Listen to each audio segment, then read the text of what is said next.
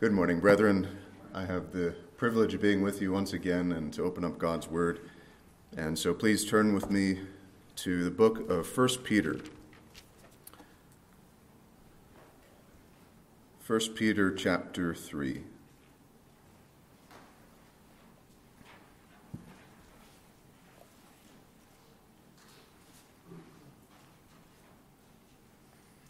We'll begin reading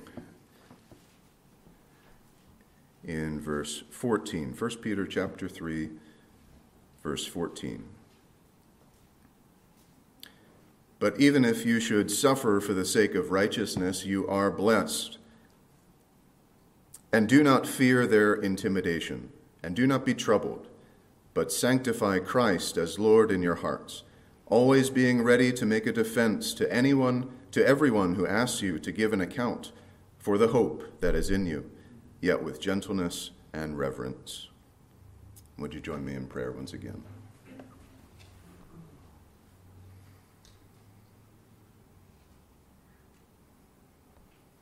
Our God, we bow before you today, and we ask that you would come and that you would give help in this hour.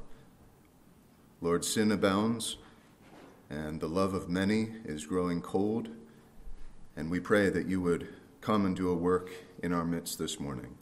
Speak to us, teach us from your word, speak graciously, speak wisely, and minister to your people. We ask that you would bless speaker and hearer alike, that you would fill us with your spirit, and that you would help us to understand and to respond. We ask for faith, and we ask for grace. In Christ's name, amen. Hope makes the world go around. It's been said that if it wasn't for hope, nothing would happen. Who would venture to start a business? Who would start a family? Who would do anything at all if it wasn't for the prospect of a better future, of a better outcome for yourself? Hope makes the world go around. And we find here the Apostle Peter addressing these churches in Asia Minor, writing to the elect exiles who were experiencing something of severe persecution, it seems, from the very people that they interacted with on a daily basis. We have servants being oppressed by their masters, wives oppressed by unbelieving husbands, families oppressed by unbelieving neighbors. And so the Apostle Peter sets out this living hope for them in the very opening words of this book, a hope that propels them into holy conduct, into a virtue. It lifts them up out of these trials and inspires them to be, as he says, zealous for what is good, to live virtuously, in other words. But there was a cruel irony, if you will, in living virtuously, because though it pleased God, it greatly displeased others. And there was intimidation and slander by those who would accuse these believers of practicing wickedness. And it seemed for them no good deed goes unpunished. As their good behavior, as they lived righteously, it was rewarded with malice and with reviling. And some of them, no doubt, were feeling discouraged. They were feeling like maybe instead they would choose the path of least resistance. And it's in that context that Peter directs them to a vital source of grace. Suffering may be inevitable, but how can they endure suffering with godliness? And to answer that, he urges them to a singular condition of the heart. And that's why I draw our attention to today in 1 Peter 3:15. It's a heart full of Christ, and it's a heart that expresses itself. And so we will take this up, the first point there, a heart full of Christ, by looking at how to sanctify Christ, and then who is Lord of your heart. And then that heart expresses itself in three particular ways, and we'll take them up accordingly. But first, let's just look at this main point of a heart full of Christ. Sanctify Christ as Lord in your hearts, he says. Now, to look at the language here and begin to approach this, help us to understand it, there are only two main verbs in Peter's instruction here. And the one we read, the other we didn't. Two things to do in his sentence, and that is to sanctify, and later in verse 16, to have a good conscience. Sanctify, have a good conscience. So it's not immediately clear as we read in our English versions, be ready, make a defense. They are not verbs. They add color to whatever it is that we do by sanctifying, and we'll consider that later on. But the main thing for us is to sanctify. Now, sanctification. This is one of the great doctrines of the Christian faith. And we can think of it simply as growing in grace. And our confession describes it as something that stems from our union with Christ. It is from having a new heart and a new spirit, that there's a warfare created. There's flesh and spirit that are at war. There's a battleground. And the Spirit, through Christ, gives us strength so that we can overcome our corrupt nature. We can perfect holiness in the fear of God. And Christ sanctifies us. He makes us more and more practically holy as we go through life. So how then do we sanctify Christ? Is that even possible? If we think of who Christ is in all his infinite perfections, it's not possible on the one hand. We think of Christ as one who is perfectly holy already. Otherwise, he is not a fitting Savior for us. He is righteous. He is full of virtue. He is all wise. And so it'd be like for us trying to polish the mirror on the James Webb Space Telescope, or adding paint strokes to the Mona Lisa portrait. We do more harm than good, to say the least. It would even be a brazen, arrogant thing to do to think that we could clean those up or add something that was not there. But on the other hand, this isn't what the apostle means to sanctify Christ, make him more holy. We're to sanctify Christ, look at it, in your hearts. In our hearts, because this is about heart conditioning. We're arming ourselves not only with a way of thinking so that we might endure, but with a way of being, a condition of the heart that prepares us to suffer in a godly way. And so this word sanctify, it's also translated, I'm reading from the New American Standard, the ESV says to honor as holy. Again, it's one word. We're honoring Christ as holy, or we're revering him. And so Peter is likely quoting here and referencing Isaiah 8:13. So turn back to the prophet Isaiah, chapter 8 and verse 13.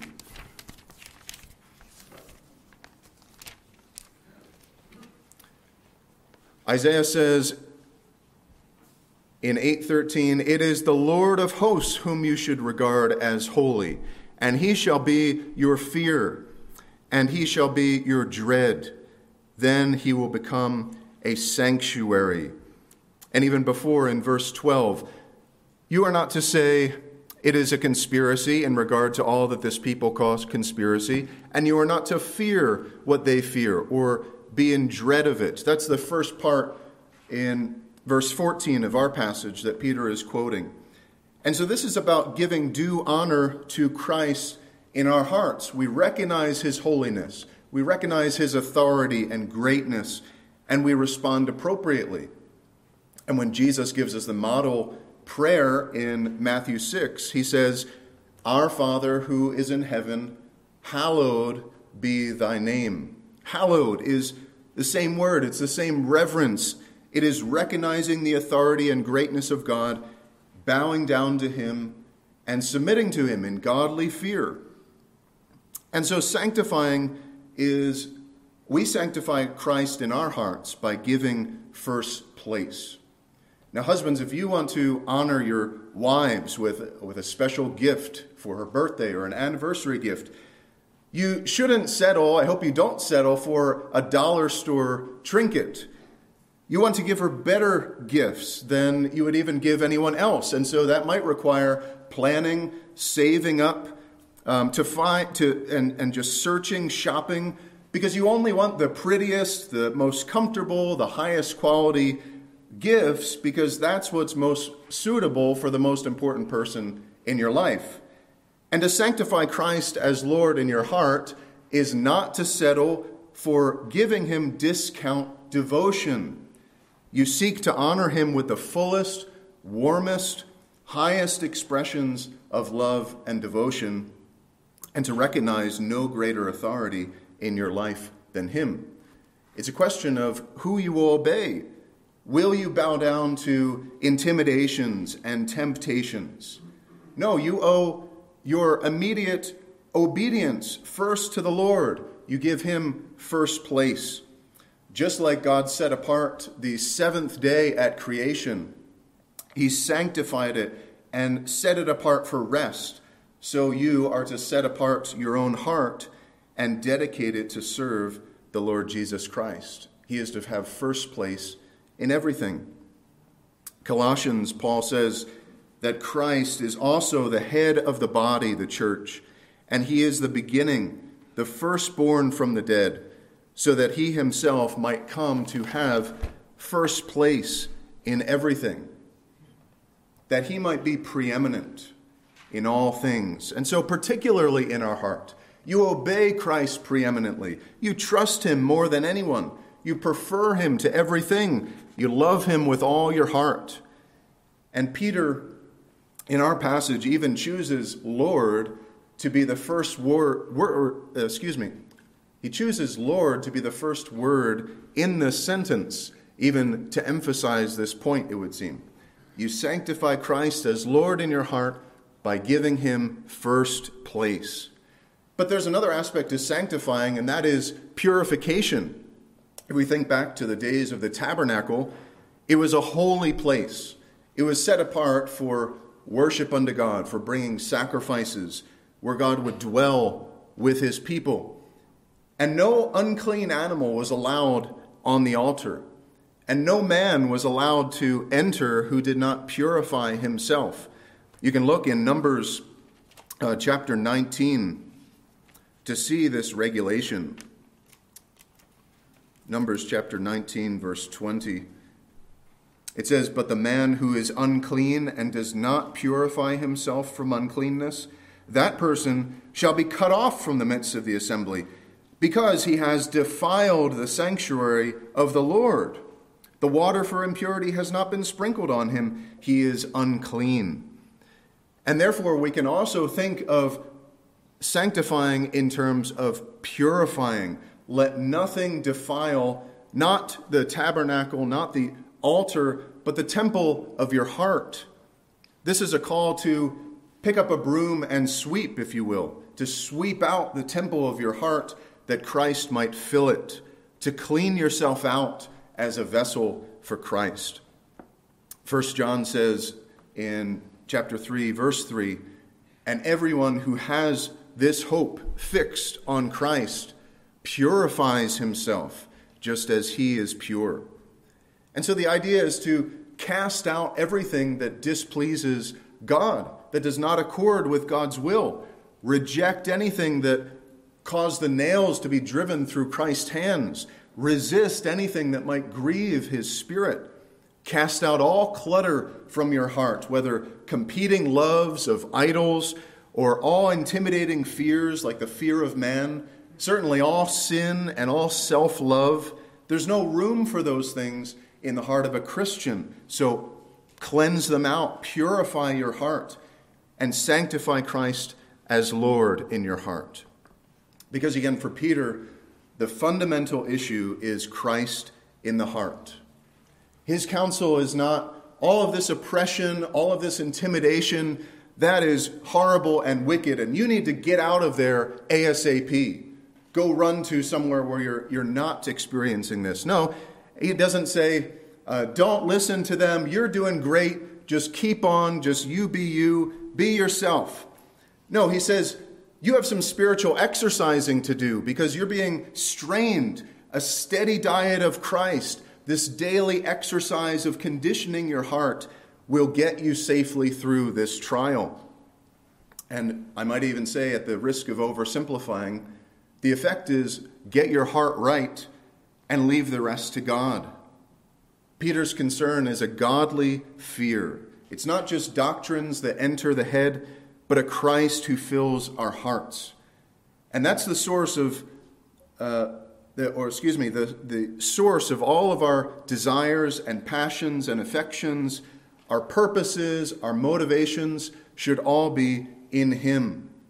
That we might say with the psalmist, all my fountains are in him. All the springs of life that I have, all my hope is in Christ.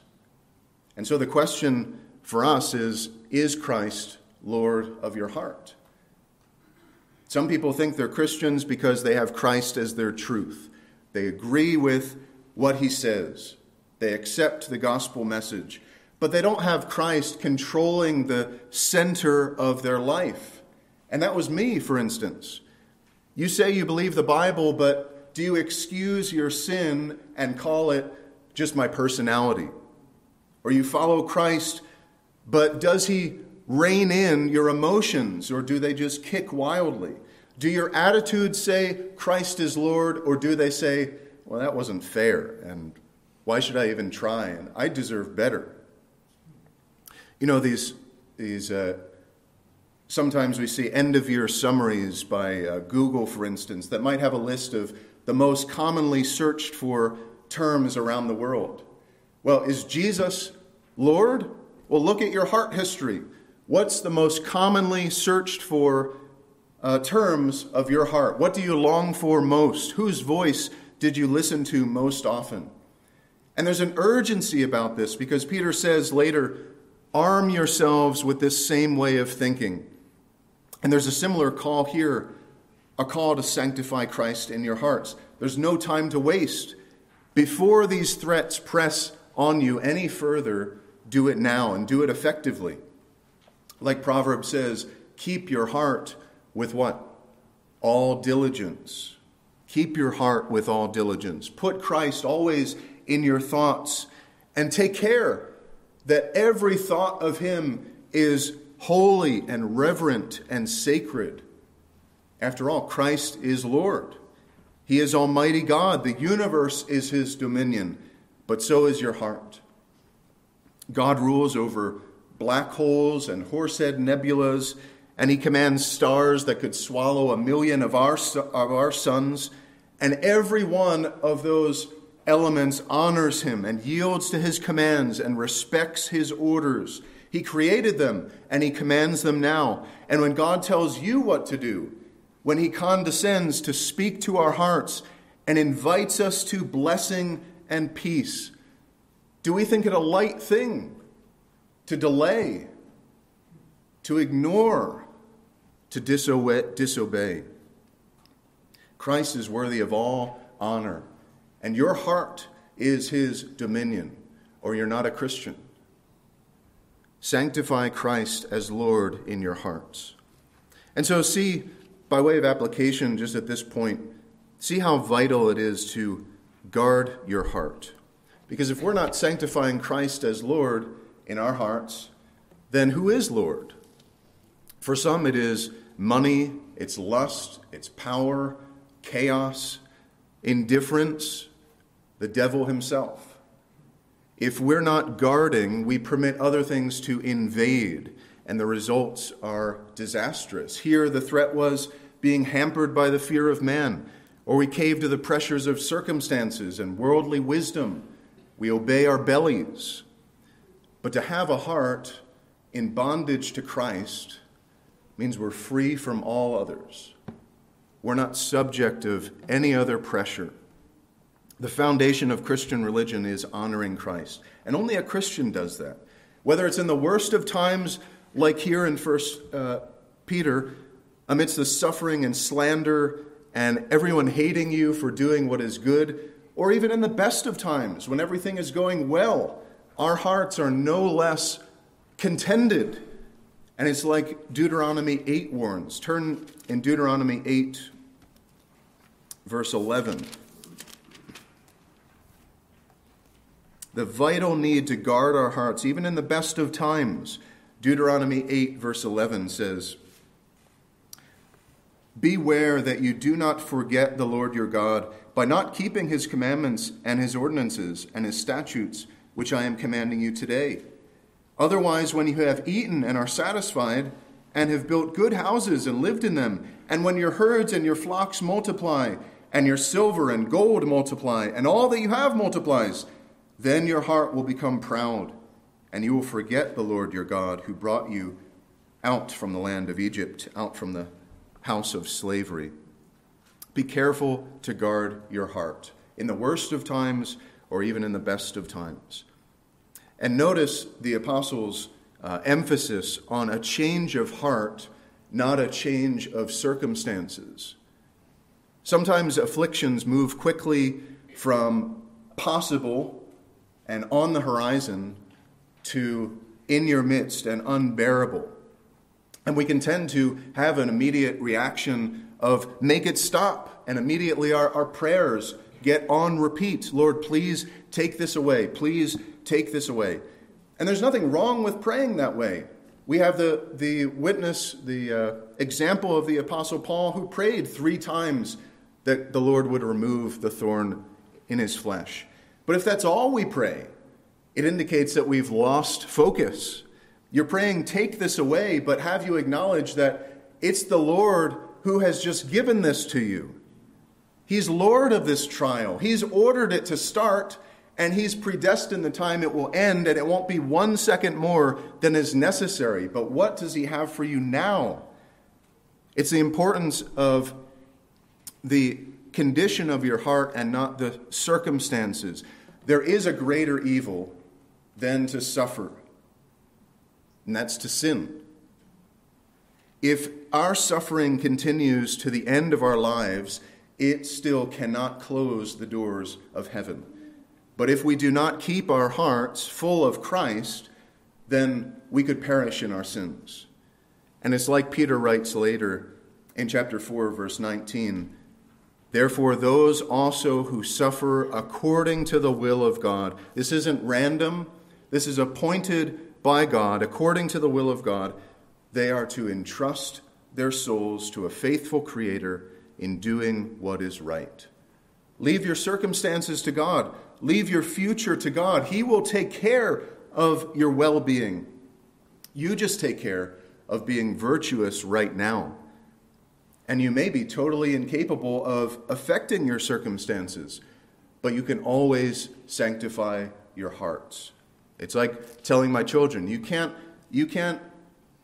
control what other people do, but you can control how you react and what you are saying and feeling. And so who controls your suffering? Not them, not those that are intimidating you, not your oppressors, Peter says.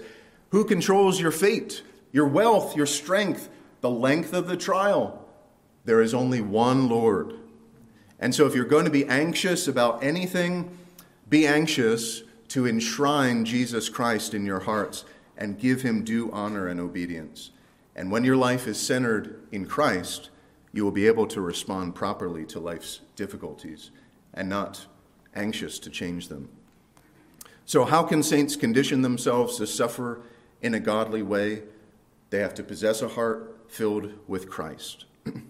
Now, this heart expresses itself in 3 ways that I want to draw your attention to, and it's how this manifests in the life of a believer. And so we'll look at rejecting fear, defending hope, and being ready. First, rejecting fear. Peter says, do not fear their intimidation and do not be troubled. So this is the negative side of the command to hearts. It's have no fear. Because, of course, fear is what prompted this need for instruction. And they're intimidated. People of social influence might threaten to cut them off from community life. Powerful men with authority might threaten them with arrest, imprisonment, or worse. Family members might threaten to make life miserable for them just because they're Christians. And so there are reasons to be troubled here, and their spirits are struck with dread. Will there be a knock at the door Will they lose their job? Will they be blacklisted or killed? We can imagine how all this worry harms the heart. It's an assault on the heart.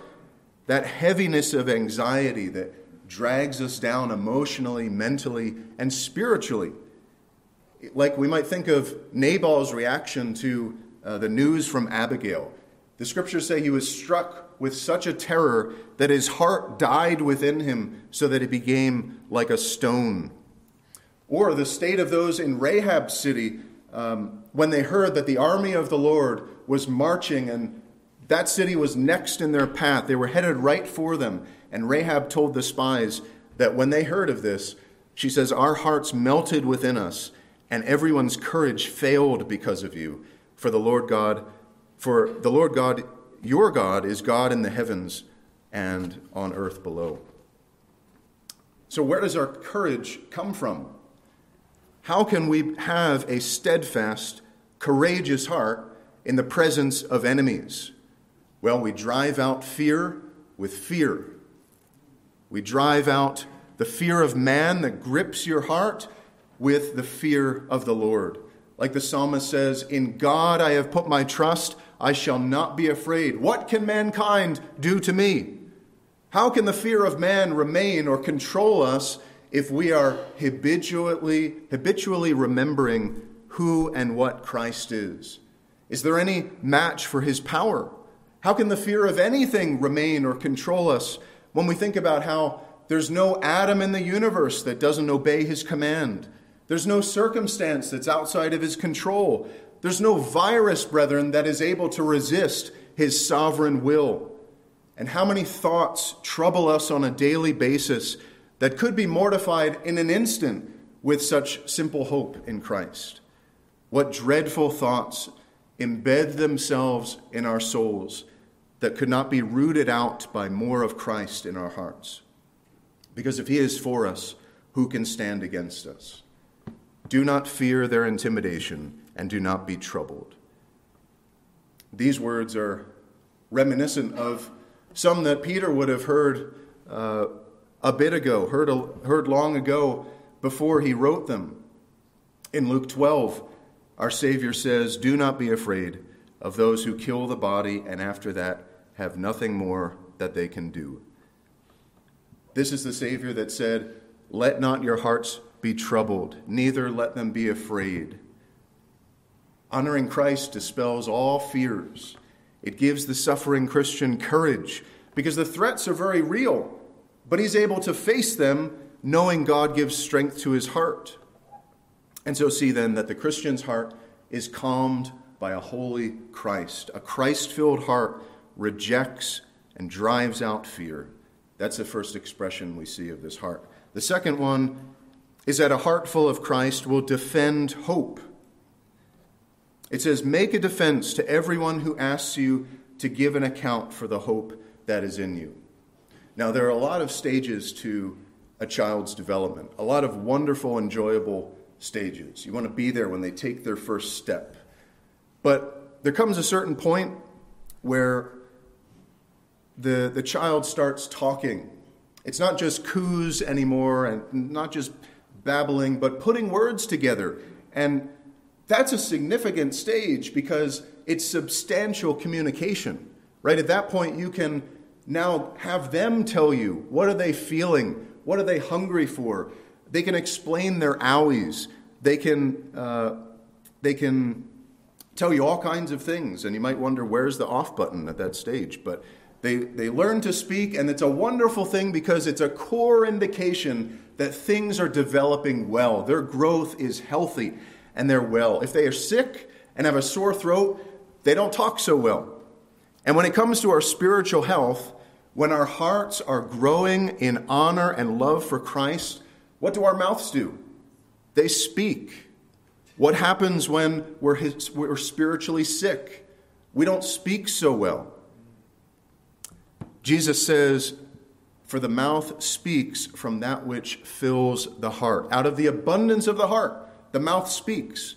And so what's the primary expression of sanctifying Christ in our hearts? We speak. Since Christ is Lord, we can't be silent. We must open our mouth. Now, sometimes it's not with our mouths that we testify to the world. Peter just told believing wives that their unbelieving husbands can be won without a word by their respectful and pure conduct. But we might think Peter, of all the apostles, knows the importance of opening your mouth to speak up. Peter, after all, failed to give a defense. He failed to utter a truthful or faithful word about Christ on that infamous night of the Savior's arrest in the garden, in the courtyard. And so there's a time and place to speak up, and this is it. When we suffer, especially because of our testimony for Christ, we tend to get quiet and shrink into ourselves. We get intimidated and we don't like to suffer, but Peter says we have a moral obligation to speak. So what are we to speak about? Hope. It might be a bit surprising to find this word here as the thing that Peter focuses on. What spiritual stronghold might we think we should take up arms to defend? How might we defend Christ? We might defend his truth. We might defend the scriptures. We might defend doctrine or the faith once delivered to the saints. But Peter has something different in mind than Jude. It's hope. The people of God have always been a people of hope, so it's also not surprising. Ever since Eden, when God gave the ray of hope amidst cursing, the promise of God for a dragon slayer, a serpent crusher, a man-child who would come and defeat that evil. And Eve hoped that her firstborn son was this very one, Abel, and he was not. But then to the hall of faith, when we have these portraits of those who had an assurance of things hoped for, to these believers in 1 Peter of the dispersion whom God had caused to be born again to a living hope through the resurrection of Jesus Christ from the dead, to the very end when we've waited for our blessed hope and the glory of our great God and Savior, Jesus Christ, finally appears. The hope of the gospel threads every longing and anticipation of the people of God throughout history. And so look with me briefly at hope from the Apostle Peter. Peter highlights six aspects of hope. The first is in chapter 1, verse 3. It is simply hope through Jesus Christ. God has caused us to be born again to a living hope through the resurrection of Jesus Christ from the dead. It's a hope centered on Christ and his power. He has triumphed over sin and the grave, and living and believing in him, we shall never die. It's a living hope because it gives us life and it motivates us. It propels us and even brings a smile to our face. It's an eternal hope in verse 4, an inheritance which is imperishable, undefiled, and will not fade away, reserved in heaven for you. It's hope, in other words, for yesterday, today, and the endless tomorrow. It's hope like any other, hope unlike any worldly hope, a hope that doesn't have benefits that expire or get moldy. It'll never fail, like when you go to use your credit card and you find out it's declined. It's never revoked or stolen. In chapter 1, verse 13, it's a gracious hope. Fix your hope completely on the grace to be brought to you at the revelation of Jesus Christ. It's an expectation that we will receive good from God, even though there's nothing in us that is worthy of it. We expect to reach heaven because God has reached down and given us his own Son. And we joyfully anticipate eternal bliss that we've done nothing to earn. In verse 21, it's a confident hope. You are believers in God who raised him from the dead and gave him glory, so that your faith and hope are in God. And what more sure foundation could you ask for than the unchanging character of Almighty God? The grounds of our hope are nothing short of God's veracity, his eternality, his aseity, that is, he's all sufficient in himself, his simplicity, his sovereignty, his holiness. And as Peter says, whoever believes in him will not be put to shame. It's a confident hope, and it's even a personal hope in our passage. It is a defense of the hope that is in you. Calvin says, the confession which flows from the heart is alone that which is approved by God. It's the one thing to identify. It's one thing to identify the right answer, a theoretical answer, in other words. But it's another thing to be able to say, this is what actually gets me through hard times. This is the thing that I cling to when I have nothing else. I possess it. I cherish it. I know it as my own. That's what we are to speak about. And that's what a heart filled with Christ overflows with, is this hope. And so how are we to speak about it? How are we to speak about this hope? Well, there are two words here that can help us understand that. The first word is make a defense, apologia, otherwise translated give an answer. Now, this is typically a formal term. It's something that a lawyer might do standing before a magistrate, and he is giving a defense of his client for his innocence. But are we standing before a judge here with Peter? Peter's describing answering anyone, someone in the market, someone at your workplace, a police officer, or anyone who asks, he says. It could be a variety of times and places. And so it's something that is meant informally. It's giving good reasons or simply just giving an answer. It's not something founded on emotions, but it's also not something that's so theologically dense that only a scholar could grasp it. It is logical. It's reasonable. It's intelligent. The second word is logos. It's give an account or give a reason. And as you know, logos is simply word. Jesus is the logos. He is the word. And it simply means word here. Can you give me a word on that? In other words, you can find Paul before Felix in Acts chapter 24 as he speaks about his faith in Christ. He gives an answer. It says, but as he was discussing righteousness, self-control, and the judgment to come, Felix became frightened. And so there is Paul. He's discussing, he's explaining, articulating truths. He's talking intelligently about the doctrines of his faith. But there is a third word that is helpful for us, and that's the word ask. Because what kind of asking is this?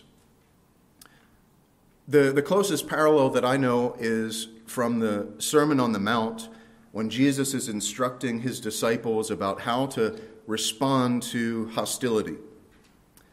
And it's in Matthew chapter 5, verse 38. And so we could even turn there and read that. Matthew chapter 5. Any time we can meditate on the Beatitudes is a good time. Chapter 5 of Matthew, verse 38. You have heard that it was said, You have heard that it was said, an eye for an eye and a tooth for a tooth. But I say to you, do not resist an evil person, but whoever slaps you on your right cheek, turn the other to him also. If anyone wants to sue you and take your shirt, let him have your coat also. Whoever forces you to go 1 mile, go with him 2. And then our word here, give to him who asks of you, and do not turn away from him who wants to borrow from you. And so there's possibly a demanding flavor about this word. It's possibly someone who's requiring this answer from you, demanding an answer. Perhaps not. Elsewhere, the word is used of a beggar who sits at the temple asking for alms. It's merely a supplication and request. And so how do we speak about hope? Well, let's remember these believers were suffering, and it wasn't for doing evil, it was for doing good that they were suffering. They were being slandered. They were being reviled for their good behavior in Christ. And so on the one hand, it's not that we are required to discuss and defend every article of the faith. It's, as Calvin says, that they're being required only to show that their faith in Christ is consistent with genuine piety, that there is a rational explanation for why they're behaving the way that they are. There are good reasons for not repaying evil with evil and not reviling when reviled. There's good reasons for enduring suffering with joy, and it all centers on hope in Christ. And so Peter says, if someone comes to you inquiring, you should be able to explain yourself, why you believe what you believe, or why you're doing what you're doing. There's a reason I have hope. Now, in this verse, we find the basis of Christian apologetics, right? The systematic defense of the faith.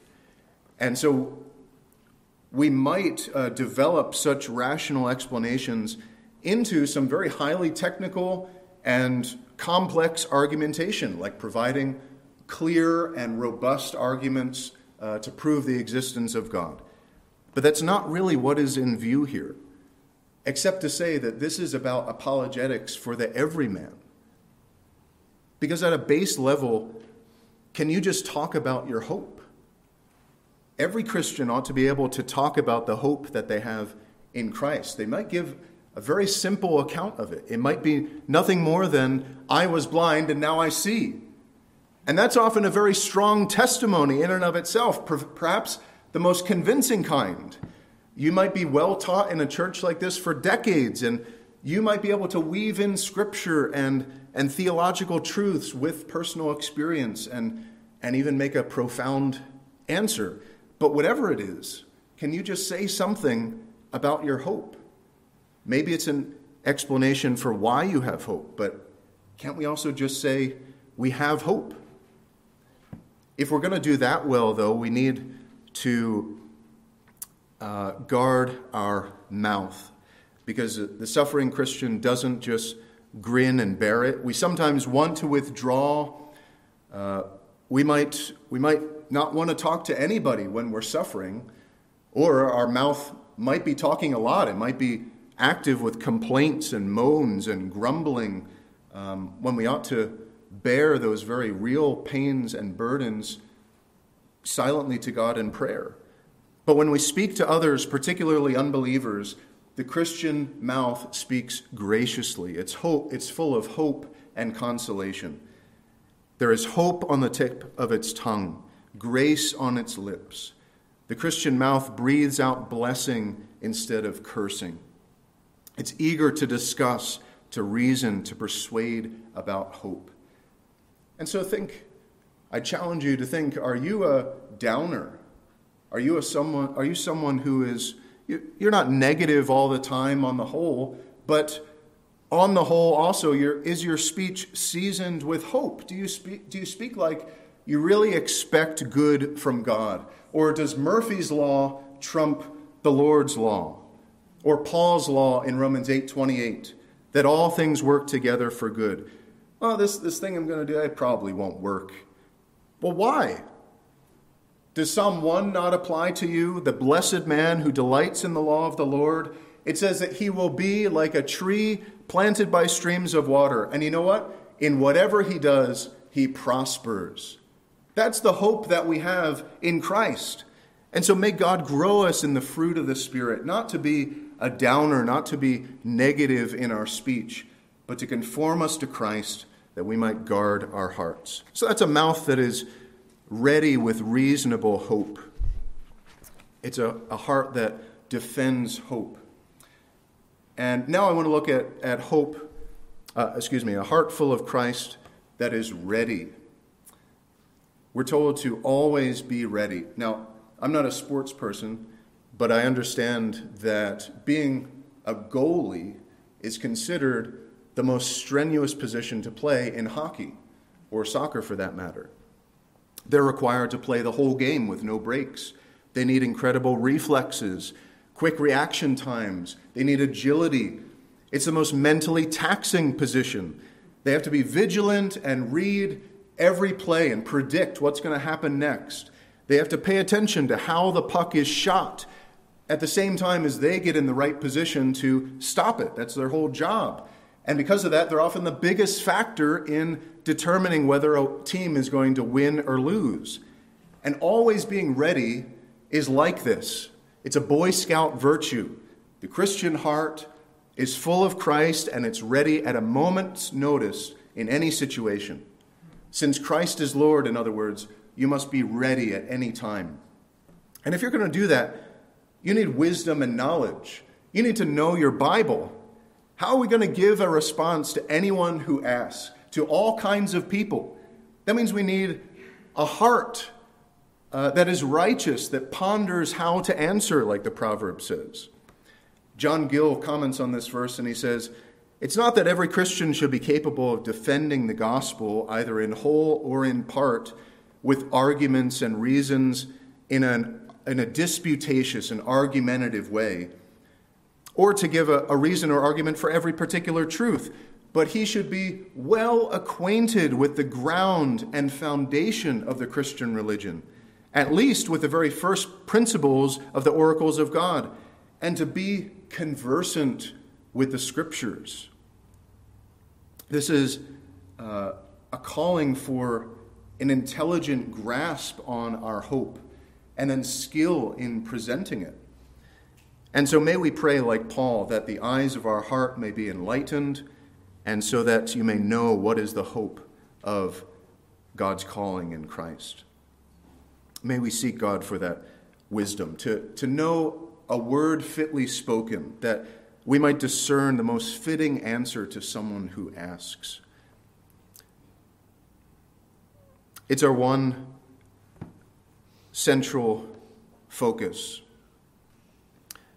A heart that is filled with Christ, a heart that is ready at all times to defend the gospel. We might find ourselves more ready and passionate to defend other things. Maybe it's our own pride, our own reputation.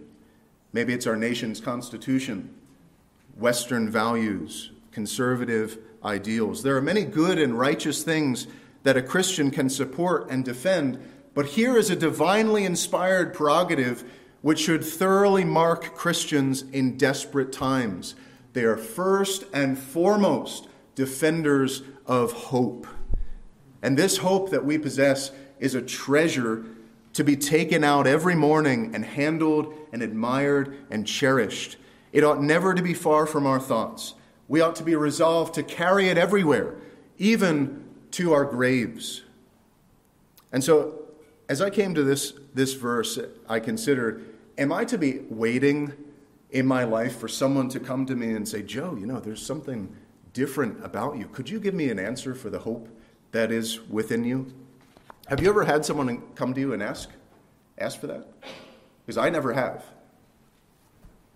But it's not about waiting for one person to ask you any specific question. We're always to be prepared. In a sense, you ask me anything as a Christian, and I'm going to turn it into this. I'm going to speak about hope. I'm going to have some word about hope. And there are challenges to be ready in this sense. Even when the stakes are high, we can be bad at preparing or being ready.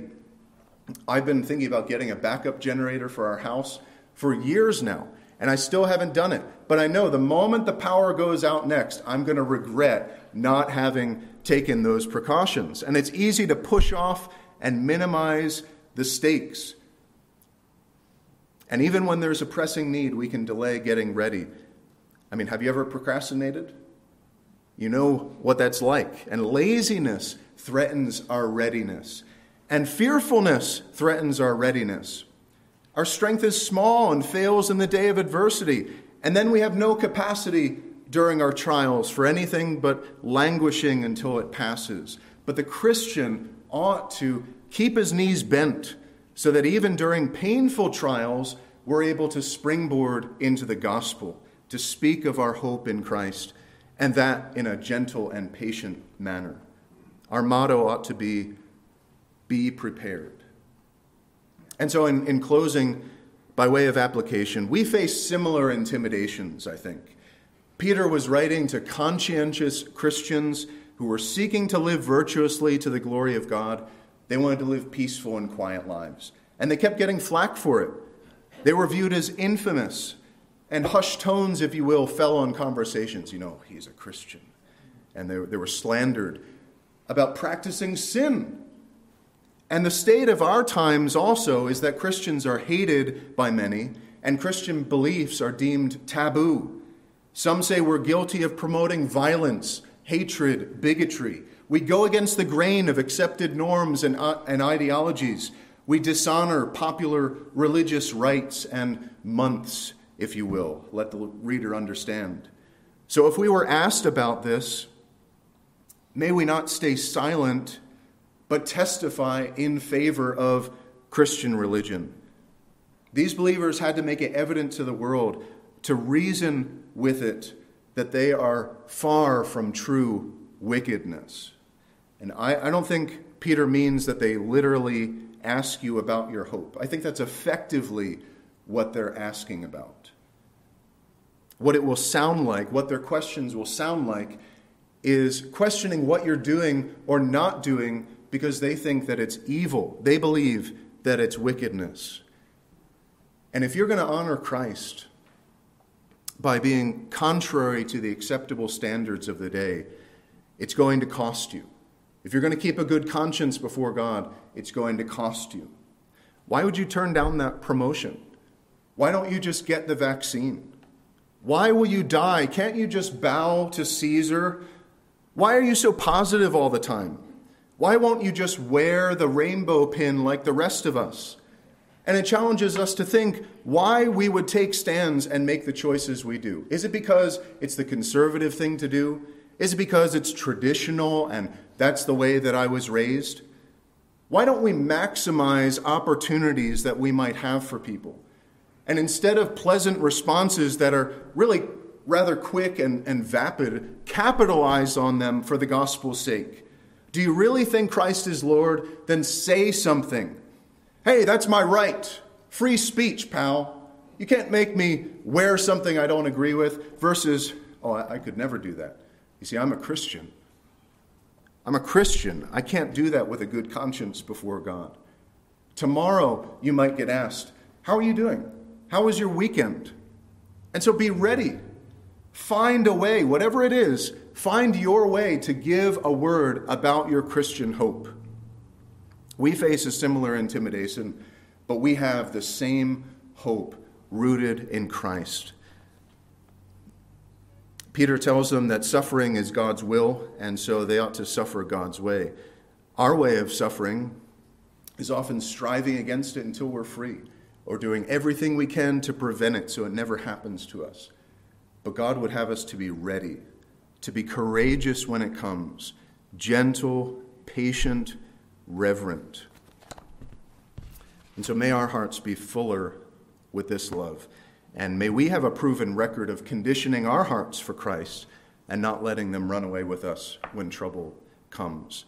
And my time is just about spent, but I do want to challenge you to think about why hope needs defending. And even in our day, when hope is in short supply and hope is under attack from every direction, just like when this letter was written, suffering and fear threaten it. Loss, drudgery, depression, overdose, death, purposelessness, emptiness, tediousness, bleakness, they all make their assault on hope. And it's been said that children are our future. And if hope concerns our future, then we are neglecting, abusing, corrupting, and killing our hope in horrific ways. These are not hopeful times, brethren. Did you know the planet is dying? And we only have a few years to save it. But all we have to do is end the human race in order to do so. And people buy into this. And that's no message of hope. Immorality is parading through our streets and our libraries. Pleasure is empty. Identity is lost. Life is meaningless and boring. Cheap hope is hyped up and doled out only to slip through fingers like sand. We've rejected God's word, and hope seems to flicker and fade. And so if you were in a submarine at the bottom of the ocean, what would you say?